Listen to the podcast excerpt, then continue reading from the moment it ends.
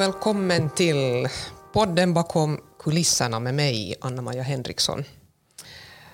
De senaste månaderna så har vi levt i väldigt annorlunda tider. Coronaviruset har drabbat hela världen och finns också här i Finland, tyvärr. Som minister i Finlands regering så är jag med och fattar beslut som påverkar vår allas vardag i vår gemensamma kamp mot det här viruset. Och det är ju så att trots otaliga presskonferenser och intervjuer så kan det ändå hända att det alltid blir någon fråga obesvarad eller det är så att det blir frågor obesvarade. Och det är också därför som jag tänkte att vi skulle kunna behandla dem här i Bakom kulisserna-podden. Och till min hjälp så har jag tagit Ted Urho som i tio års tid jobbar som professionell frågeställare på YLE. Hej Ted och välkommen till podden. Tack Anna-Maja, jätteroligt att få vara med. Ehm, jag tänkte att vi skulle kunna börja med ehm, regeringsarbete. Det är säkert den biten som lyssnarna också är mest nyfikna på, hur det ser ut bakom kulisserna i regeringsarbete. Och om vi börjar där, att ehm, det som skedde här riktigt nyss, faktiskt innan vår eh, inspelning, så kablades det ut en nyhet om att en person som har varit i kontakt med två ministrar i regeringen misstänktes vara coronasmittad, eller coronasmittad och hela regeringen började jobba på distans, det är alltså för 24 timmar sedan. Eh, I morse blev det klart att den här personen som hade varit i kontakt med två ministrar inte var smittad och nu är det, nu är det så att säga, nu får regeringen beta fritt, jobba fritt igen. Hur kändes det här? Det var så att vi satt eh, i statsrådets eh, sammanträde och statsministern meddelade åt oss före vi började själva sammanträdet att nu har hon en, en sak som hon behöver berätta för oss. Och, och då lät hon oss veta att, att nu har ministrarna Haatainen och Pekonen äh, befunnit sig i samma utrymme ganska många timmar med en person som äh, misstänkte sig ha blivit smittad av corona och därför så beordrade hon då hela regeringen att omedelbart Eh, gå i distansarbete och, och, det gjorde vi ju då. Det kändes ju naturligtvis så att, att okej, okay, det är så här det kan gå. Jag måste ju säga det att, att under de här senaste eh, månaderna och veckorna så har vi alla fått nog lära oss det att, att ingen dag ser ut som den andra och när regeringen jobbar så när jag stiger upp på morgonen så inte vet jag hur dagen kommer att se ut exakt och inte vet jag hur den slutar och inte vet jag alltid heller vilka beslut som kommer att fattas. Att jag har på något sätt vant mig vid det, att det kan nu hända egentligen vad som helst. Men det är klart att det kändes, kändes lite snopet att eh, packa ihop sen efter sammanträde och istället för att ta sig till riksdagen och, och till riksdagsgruppens möte och därefter till frågetimmen så gick jag hem till min lya och sen deltog jag i riksdagen riksdagsgruppens sammanträde via Skype. Och det här är också förstås nu ett tecken på det att, att i Finland så har vi nu lyckats, också regeringen har lyckats anpassa sig så att vi trots allt i alla sammanhang är funktionsdugliga och kan se till att saker och ting fungerar. Hur orolig har du varit för din egen hälsa just för, jag menar, även om, om, om många av oss som jobbar på distans och jobbar hemma och håller den här sociala distanseringen, men, men du kanske inte riktigt har alltid den möjligheten. Hur, hur orolig har du varit för din egen hälsa i det här?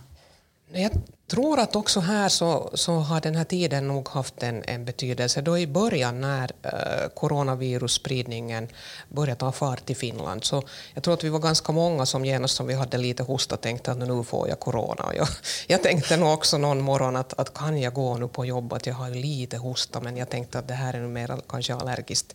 Men, men det där nu vart efter så det har liksom på något sätt avtagit. Jag har varit väldigt noga med det att, att jag, jag tvättar händerna faktiskt jätteofta ofta. Och eh, jag har med mig den här handdesinfektionsflaskan i handväskan hela tiden. Jag försöker se till att jag håller distans till andra människor. Sen är det ju så att inte träffar jag ju hemskt mycket människor, andra än mina ministerkollegor, mina medarbetare och en del av eh, tjänstemännen på justitieministeriet och en del av statsrådets tjänstemän. Så att, att nu har jag ju också begränsat min vardag väldigt, väldigt mycket. Och, och, och, möten så håller vi faktiskt mycket ofta via eh, Skype eller någon, någon annan sån här eh, mötesfunktion på nätet. Så att eh, också ministerarbetsgrupper har vi hållit på det sättet och, och också ministrarna försöker sen vara i olika utrymmen så att vi inte alla 19 är i samma utrymmen hela tiden. Det ska ju sägas, i dessa tider så är det alltid viktigt med en disclaimer. Alltså Anna-Maja och jag sitter också två meter ifrån varandra. Absolut, här, så. så är det. Så är det.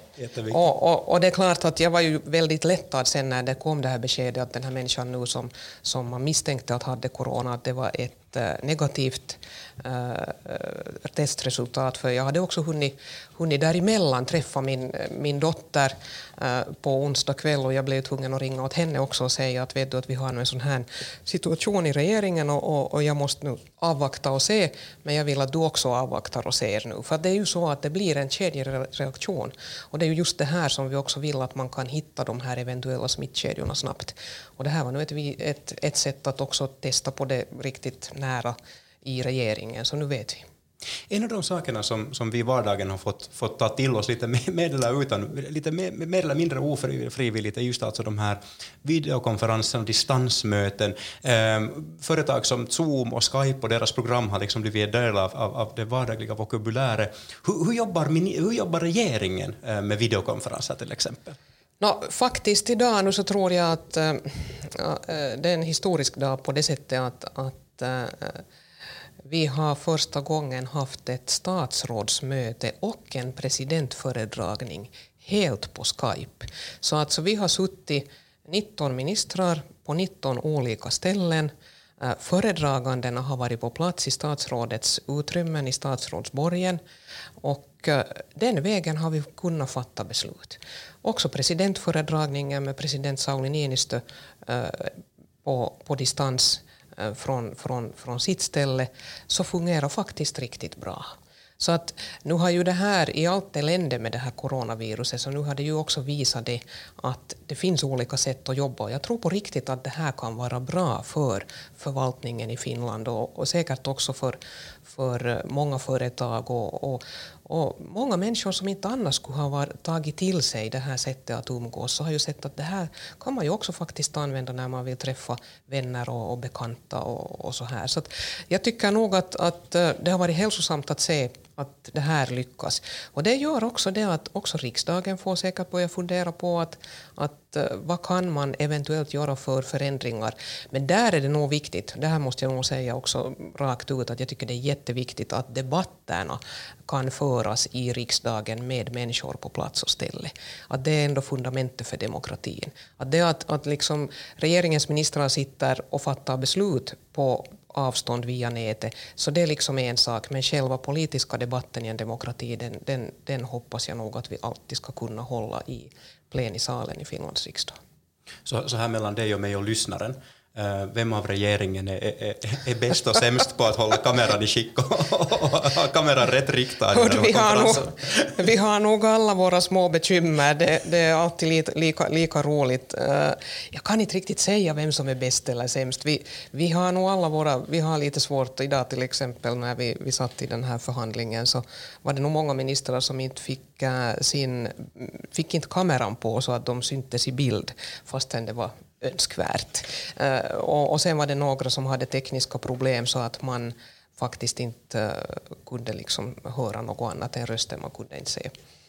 Och, och, och, själv fick jag inte föredragningslistan på, på min iPad så som den borde ha kommit. Så att nu har vi alla att lära oss. Eh, men det har varit, varit ganska hälsosamt nog.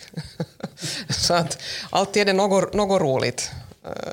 Och sen är det också roligt att se var folk sitter. Att när Pekka Haavisto öppnade, eh, öppnade upp sin, sin länk idag så sa jag men Pekka du ser ut som du skulle sitta i ett bibliotek. han satt säkert i, i, i, i något eget utrymme där han hade mycket böcker men det såg hemskt hemtrevligt ut. Bra så. Det här, vi får alltså lära oss nya saker om varandra, om oss själva också.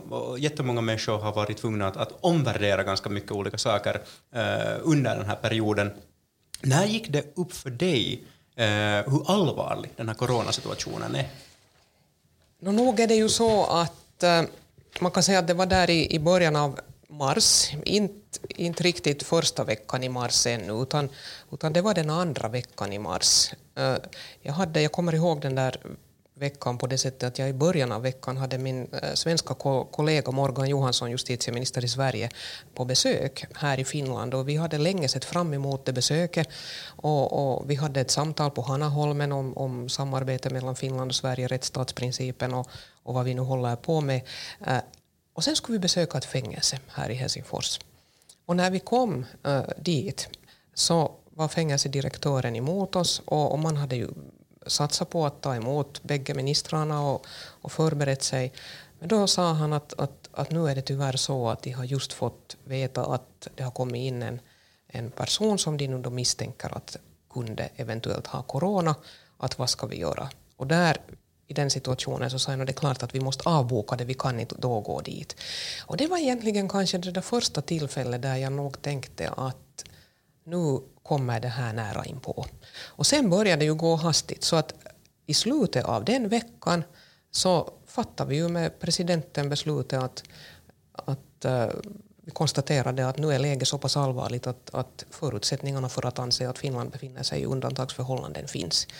Och, och därifrån så har det snurrat på. Så att, att eh, sen gick det väldigt snabbt. Men att, nu kan man ju säga det också att när vi hade det första fallet i januari som handlade om en, en person från Kina som, som då var på besök i Lappland i Finland så inte tänkte jag ju då ännu att det här skulle bli så här jobbigt.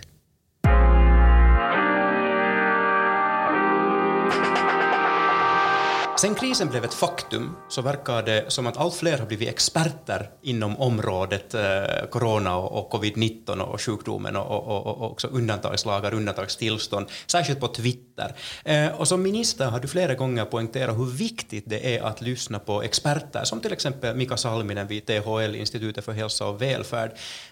Anna-Maja, hur svårt är det att, att hålla fokus på de essentiella frågorna då det ropas i megafoner vid, vid bägge öron konstant? Det är nog förstås på det sättet att jag, jag försöker nog hela tiden se till att, att eh, jag inte låter mig störas. Samtidigt så följer jag ju med läget väldigt mycket själv. Alltså jag, jag kollar också hela tiden vad som sker i Sverige, hur diskussionen går där. Jag följer med andra medier. Men eh, jag har nog haft en stor tilltro till THL och Mika Salminen och jag vet ju att, att i hans resonemang så där bakom finns ju också uh, infektionsläkarexpertis på våra universitetssjukhus i vårt land. Så att jag måste nu säga att jag var väldigt, väldigt överraskad över att man utsatte honom nu för den typen av kritik som man gjorde på Twitter. Jag tycker faktiskt inte att det är okej. Okay. Och det är klart att man kan vara säkert av olika åsikt eh, om, om frågor när det gäller, gäller den här epidemin och så vidare. Också läkarkåren tycks ha lite olika syn. Men att man börjar gå till personangrepp, det hör nog inte hemma i, en, en, i ett land som Finland i en sån här väsentlig fråga. Så det tycker jag har varit, varit trist att se. Men det där Eh, överlag så, så är det ju så att, att regeringen fattar ju sina beslut på basen av de fakta som finns just för handen. Vi opererar ju och fattar beslut i realtid. Man måste minnas det att det är hela tiden direktsändning. Det är ju som när du går på en fotbollsmatch, så före matchen så vet du ju inte vad slutresultatet kommer att vara. När du går hem därifrån så kan du säga men det var klart att det skulle bli 2-0. Eller när du gör din tipsrad så kan du tänka att men det, här, det här är nog svårt. Och, och sen när du får resultatet på 13, 13 matcher så kan du tänka att ja, men det där borde jag ha förstått. Men nu är det ju förstås så att det här viruset det det har ingen riktigt någon erfarenhet av hur det beter sig. Och därför så får vi ju vara lyhörda. Och nu säger man ju från THLs sida också hela tiden det att de berättar ju åt oss det som de vet nu på basen av den fakta som nu finns för handen. Och, och, det tycker jag ju också att vi måste kunna lita på. Sen är det ju så att det har varit intressant att se hur många epidemiologer det har vuxit fram i Finland här under, under den här senaste månaden. Att det verkar ju nog nästan som vi skulle ha fem miljoner snart av dem. Och, och, och, och det är ju intressant i och för sig. Det finns jättemånga experter. Och, och det där, eh, här så tror jag ju också att, att eh, att det, det, är klart att det här är en sån fråga där alla nu kan ha sin åsikt, men nu tror jag det är viktigt att man att man sen äh, åtminstone för mig är det viktigt att lyssna på veta, läkarvetenskapen. Jag är inte läkare, jag har inte den, den kunskapen. Och, och, det är inte min roll som minister och politiker heller att, att tro att jag skulle ha den kunskapen, utan jag, jag försöker se till att jag hela tiden håller fokus på det som är väsentligt. Hur, hur, mycket, eller hur ofta upplever du att du själv har råkat ut för, för påhopp till exempel?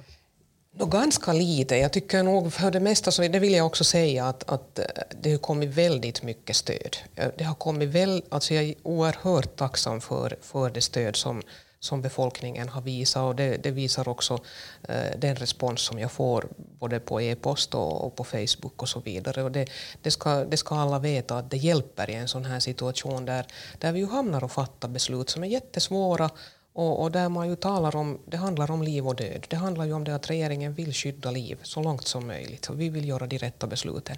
Men det där eh, direkta påhopp så på Twitter finns det ju alla möjliga troll och där finns ju sådana som ju, oberoende av vad jag säger tycker att, att det är fel och att det, det är det ena och det andra. Men det är ofta sådana som eh, annars också äh, är kritiska till vad SFPs partiordförande anser i olika frågor och inte sällan så finns där också lite, lite liksom tankar som har att göra med, med både svenskan i Finland och också med, med invandringssyn och överhuvudtaget synen på mänskliga rättigheter och så här. Så det, jag tar inte det så hårt faktiskt. I, I dina roller som, som både partiordförande och också som minister så ska du så att säga inte stå till svars, men du ska alltid ha ett slagkraftigt svar, du ska alltid ha fakta på hand, du ska alltid ha kunskap, du ska kunna svara rätt på olika frågor och så här vidare bortåt. Det är så som folk upplever det. Hur ofta tvivlar du på dina beslut? Det var en svår fråga. Alltså, jag, jag måste ju hela tiden svara utgående från eh, no, dels den kunskap jag har om det gäller frågor som är, som är liksom direkt relaterade till någonting som har med, med, med juridiken att göra, vad man, vad man får och inte får, så, så det är liksom lättare. Men sen när man sätter in det här elementet med att, att vad, vad det här viruset kan åstadkomma eller vad det kan förorsaka, så det kan jag ju inte veta. Jag kan bara säga att, att på basen av det vad jag har hört så tror jag att det är si eller så. Och där igen så är det ju så här nu att, att på basen av det vi vet med det här viruset så gäller det att hålla distans. Och, och, det är ju väldigt många som, bland annat bland den äldre befolkningen, de som har fyllt 70 speciellt, som nu har frågat kring det här att kan jag få träffa mina barn och barnbarn? Uh, och då vill jag ju säga att jag tycker att det är jätteviktigt att du kan få träffa dina barn och barnbarn. Men kom ihåg att hålla den där distansen därför att vi vet att uh, dödligheten uh, bland äldre i det här coronaviruset är högre än bland andra människor. Och då ser jag ju det som min, min roll som minister att också liksom, eh, samtidigt säga att varje människa har jobbigt självbestämmande rätt. Du bestämmer i slutändan själv eh, hur och på vilket sätt du träffar dina barn och barnbarn. Men rekommendationen är att du håller distansen och då kan man ju till exempel träffas utomhus. Och det har jag nu försökt säga. Så att, hur mycket jag tvivlar på det vad jag säger, jag försöker nu säga sånt som att jag själv nog är övertygad om att det jag säger håller streck. hur, hur lätt, som, som människa, hur lätt eller svårt har du för att ompröva beslut? Får jag ny fakta som visar på något nytt så då omprövar jag besluten. Och nu kan man ju säga det att nu är det ju det vi också har gjort här nu under resans gång. Att till exempel då när vi äh, gick in för att, äh, att isolera Nyland, vilket var ett oerhört svårt beslut för mig. Därför att det gick så in i individens grundläggande rättighet att fritt få röra sig i, i sitt eget land. Äh, men också då så baserar jag det på det som expertisen från social och hälsovårdsministeriet och THL framförde att i den situationen, med den sjukdomsbilden som då var i landet, så trodde man att man kan begränsa den här smittospridningen eh, just då på ett sådant sätt att, att vår sjukvårdskapacitet skulle räcka till. För det ska man ju minnas också. Vi vill att blir någon sjuk så finns det en plats och så finns det läkare och vårdare som kan ta hand om dig och det har vi lyckats med hittills. Så att eh, i det beslutet så var det då naturligt att göra så här.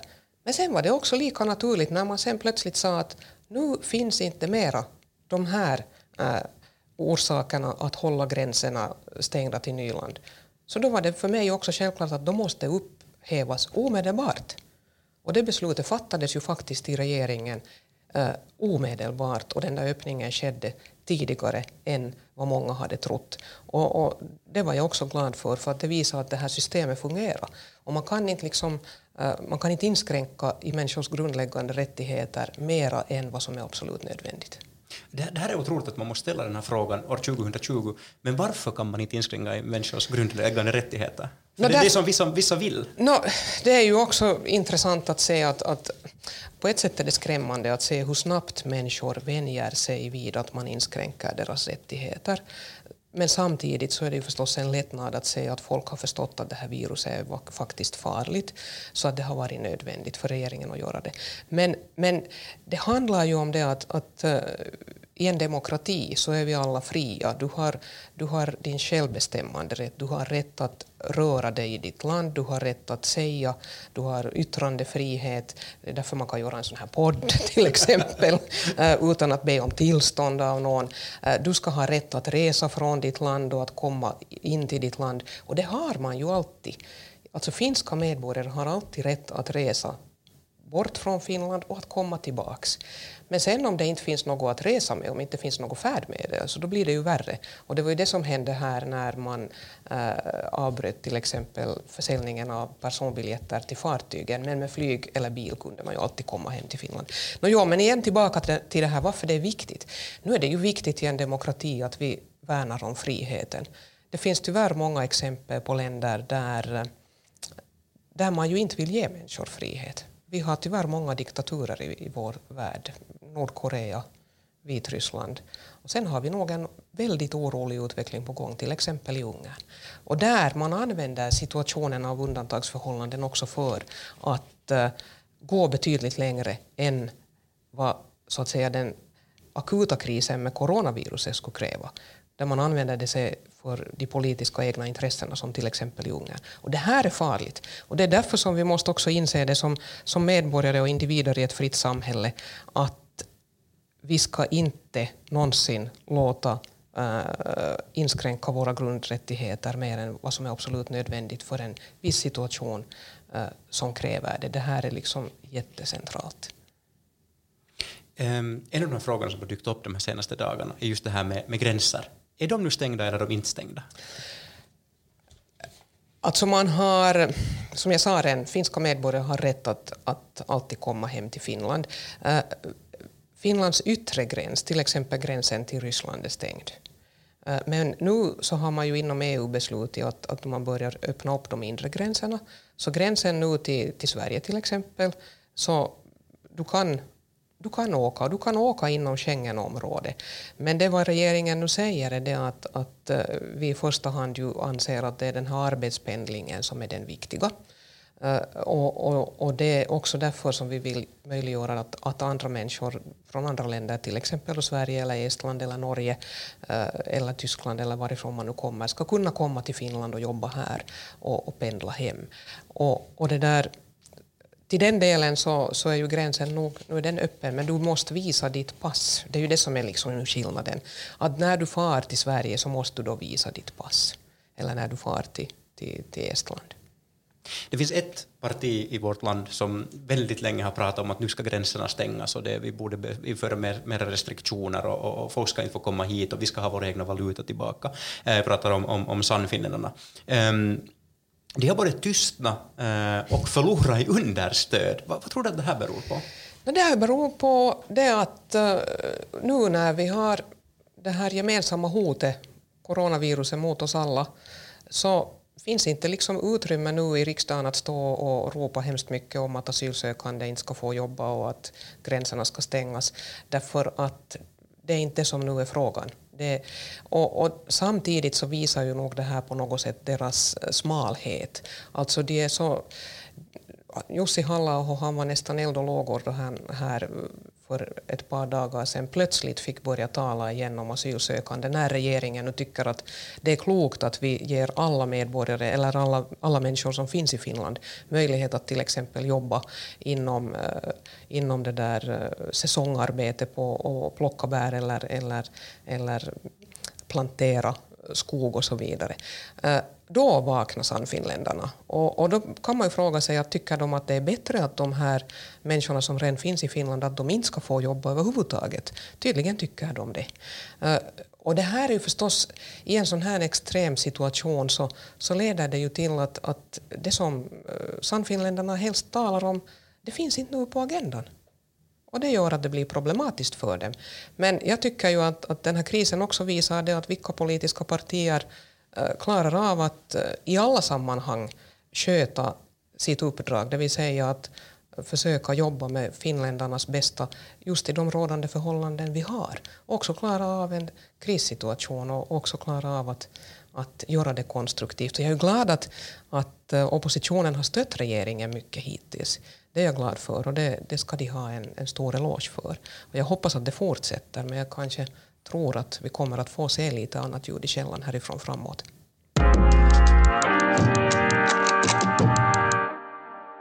Du skrev häromdagen en väldigt berörande kolumn i, i Hufvudstadsbladet eh, om att situationen nu påminner dig ganska mycket om tiden i början av 1990-talet då Finland gick in i en hård recession och, och, och lama som det kallades då. Och du som ung bankjurist morgon efter morgon hade en ny trave skuldsaneringar på ditt skrivbord där du såg hur det ekonomiska läget drastiskt påverkar barnfamiljer, pensionärer och företagare. Vilka människoberättelser påverkar dig mest idag? Det är nog så att eh, också under min tid som bankjurist så såg jag många olika människoöden. Och, eh, det har jag tagit förstås med mig i min ryggsäck också in i politiken. Och idag så påverkas jag ju nog av det att till exempel nu de här senaste veckorna och månaderna så nu har det varit jobbigt att se människor som har haft anhöriga nu som har avlidit och som till exempel inte har kunnat eh, delta i en begravning på samma sätt som man normalt skulle göra. Eh, eh, och anhöriga och vänner som, som inte har kunnat ta farväl. Vi har haft människor som, som kanske har dött på sjukhus utan att deras närmaste anhöriga har kunnat vara närvarande på grund av, av begränsningarna, att man har varit rädd för att det ska komma in smitta. Det här är nog de människoöden som jag berörs väldigt mycket av att dels för de anhöriga men dels för, för personen själv att inte kunna ha någon nära vid sin sida när man är på sitt yttersta. Och därför också eh, så har det nog berört mig mycket det nu när vi har äldre människor på äldreboenden som, som eh, inte nu på en lång tid har kunnat eh, träffa sina närmaste anhöriga. Och, och det här är någonting som, som vi också nu i regeringen har velat äh, eh, få förbättringar till stånd kring. Och därför tog vi också beslut nu om att, att på våra olika boenden i, i, i landet så måste man börja hitta lösningar. Så att eh, man samtidigt nog kan skydda mot att coronaviruset kommer in på våra äldreboenden men ändå möjliggöra trygga sociala kontakter för de som bor där. Och, och det finns ju glädjande exempel. att uh, Min goda kollega och riksdagsledamot eh, uh, Eva Biodé så hon uh, har ju tagit initiativ till en sån här lösning där man har en container som man har kunnat inreda med ett plexiglas emellan och där där den som bor på, på äldreboende eller demensboende så kan träffa sina anhöriga i den här containern och, och se varandra, tala med varandra äh, med det här glaset emellan. Och det, det har varit en, en sån här solskenshistoria nog som, som jag har förstått att, att nu har underlättat för väldigt många. Det är ett exempel på vad man kan göra. Och, och det här är någonting som vi, vi ska fortsätta att utveckla och här, här välkomnar jag också alla tänkbara tankar till hur det skulle kunna göras så att uh, våra äldre också upplever livskvalitet och att anhöriga upplever att, att de kan finnas där för sina nära och kära. Hur ser det ut sen i, i, i din egen närmaste krets? No, I min egen närmaste krets så är det ju nu på det sättet att jag har min äldre dotter i Sverige. Jag har inte kunnat besöka henne i Stockholm som jag brukar göra. Hon har inte kunnat komma hem, hon har inte varit hemma sedan julen. Uh, vi vet inte hur det blir riktigt i sommar men det där, uh, jag hoppas ju att hon ska komma hem till sommaren i något sammanhang. Uh, och inte har jag heller besökt mina, mina syskon. jag har många äldre syskon och, och har inte heller kunnat, kunnat besöka eller umgås nu med dem. Men, men det där, jag hoppas att vi ska kunna träffas och, snart och att vi ska kunna göra det utomhus. För många av mina syskon är faktiskt också redan, redan över 70 och, och det där, jag vill ju absolut inte vara en fara för dem och smitta ner dem. Men, eh, men utomhus tror jag att vi nog ska se till att vi kan, kan träffas snart. Och sen igen, eh, tack och lov, jag har en yngre dotter också här i Helsingfors och, och henne hade jag ju glädjen att träffa här om, om kvällen. Och, och, och vi gick en, en lång promenad i Helsingfors centrum och Brunnsparken och, och åt glass och så här. Och det är ju nog, måste man ju säga, det att, att för mig har ju ögonen öppnats också. Att det, det är egentligen ganska små saker som kan betyda väldigt mycket. Och jag tror att det är en lärdom som vi får ta med oss efter den här krisen. Att, att eh, det materiella så har inte så stor betydelse. Men människokontakter, det att man kan vara tillsammans och umgås, det har nog jättestor betydelse. Det har satt sina spår i, i oss som individer, som människor, som samhällsmedborgare det här och det florerar ganska mycket olika eh, roliga skämt, roliga bilder eh, på, på sociala medier. Folk skämtar ganska mycket om, om det här med, med, med corona, covid-19, även om det är förstås en, en allvarlig sak. Men det är ju en mänsklig reaktion, det är ett mänskligt sätt att hantera det här. Jag funderar då att som en sista fråga, det som folk också pratar ganska mycket om är den här, den här framtidstron, att vet du, oj sen när det här är slut, sen ska jag, sen ska jag, vet du, jag ska dra huvudfot och jag ska resa till Kanarieöarna och jag ska göra det här och jag ska göra det här. Eh, vad har du som finns på din, på din horisont om sån här att sen när restriktionerna, alla restriktioner släpper och du får ditt egna normala liv tillbaka, vad är det första du tänker göra? No, nu är ju det första att krama mina egna barn. Alltså, och jag, jag längtar faktiskt att, att också få, få, få, få se Malin som nu är i Sverige. Uh, det, det är nog det som är först på agendan. På riktigt. Och, och, det där, jag tror att, och också mina, mina närmaste, jag tror att vi alla behöver det. Det är ju liksom sådär att också i regeringen så skulle man vilja krama om varandra och, och, och också i kvintetten där med, med, med, statsministern och mina, mina kollegor. Så, så nu är det ju ibland sådär att, att det där, vi, vi gör ju ett jättetufft arbete och vi har det ganska kämpigt. Och, och, ibland så skulle det ju kännas sådär att det skulle vara ganska kiva nog att kunna krama om alla och säga att, att vi har nu ändå klarat det här så här långt. Uh, jag tror att, att det den dagen när vi kommer dit så, så är vi ganska många som, som nog kommer att vara oerhört glada. Men vi är nu inte ännu där och vi får lite ge oss till tåls och det är bra att man kan ha lite humor med, det blir alltid bättre. Och, och, och sen, jag brukar nog alltid tänka som så att, att det här är nu en kris som vi får genomleva nu. Vi har, under de senaste 250 åren så har, uh, har vi haft tio pandemier. Det här är en av dem. Inte händer det så ofta. Och vi ska nu hoppas att man också skulle få ordning på de här eh, djurmarknaderna i Asien därifrån det här viruset antagligen härstammar. Så att eh, nu ser vi ju alla emot, fram emot den där dagen, men, men jag ser också fram emot redan det att det nu blir sommar så småningom. Och nu, det är ju jättefin årstid nu när allt grönskar och, och, och vad är vackrare än det när havet skimrar och, och så här. Att nu finns det mycket vi kan glädjas över redan, redan nu, fastän vi lever sida vid sida med det här viruset.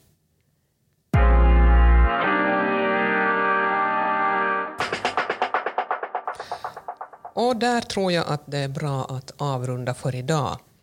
Tack Ted för att du var med och tack också till dig som lyssnade och jag hoppas att vi hörs snart igen. Om du har en fråga eller kommentar så går det bra att skicka in den via e-postadressen podden sfp.fi. Mitt namn är Anna-Maja Henriksson och du har lyssnat till podcasten Bakom kulisserna.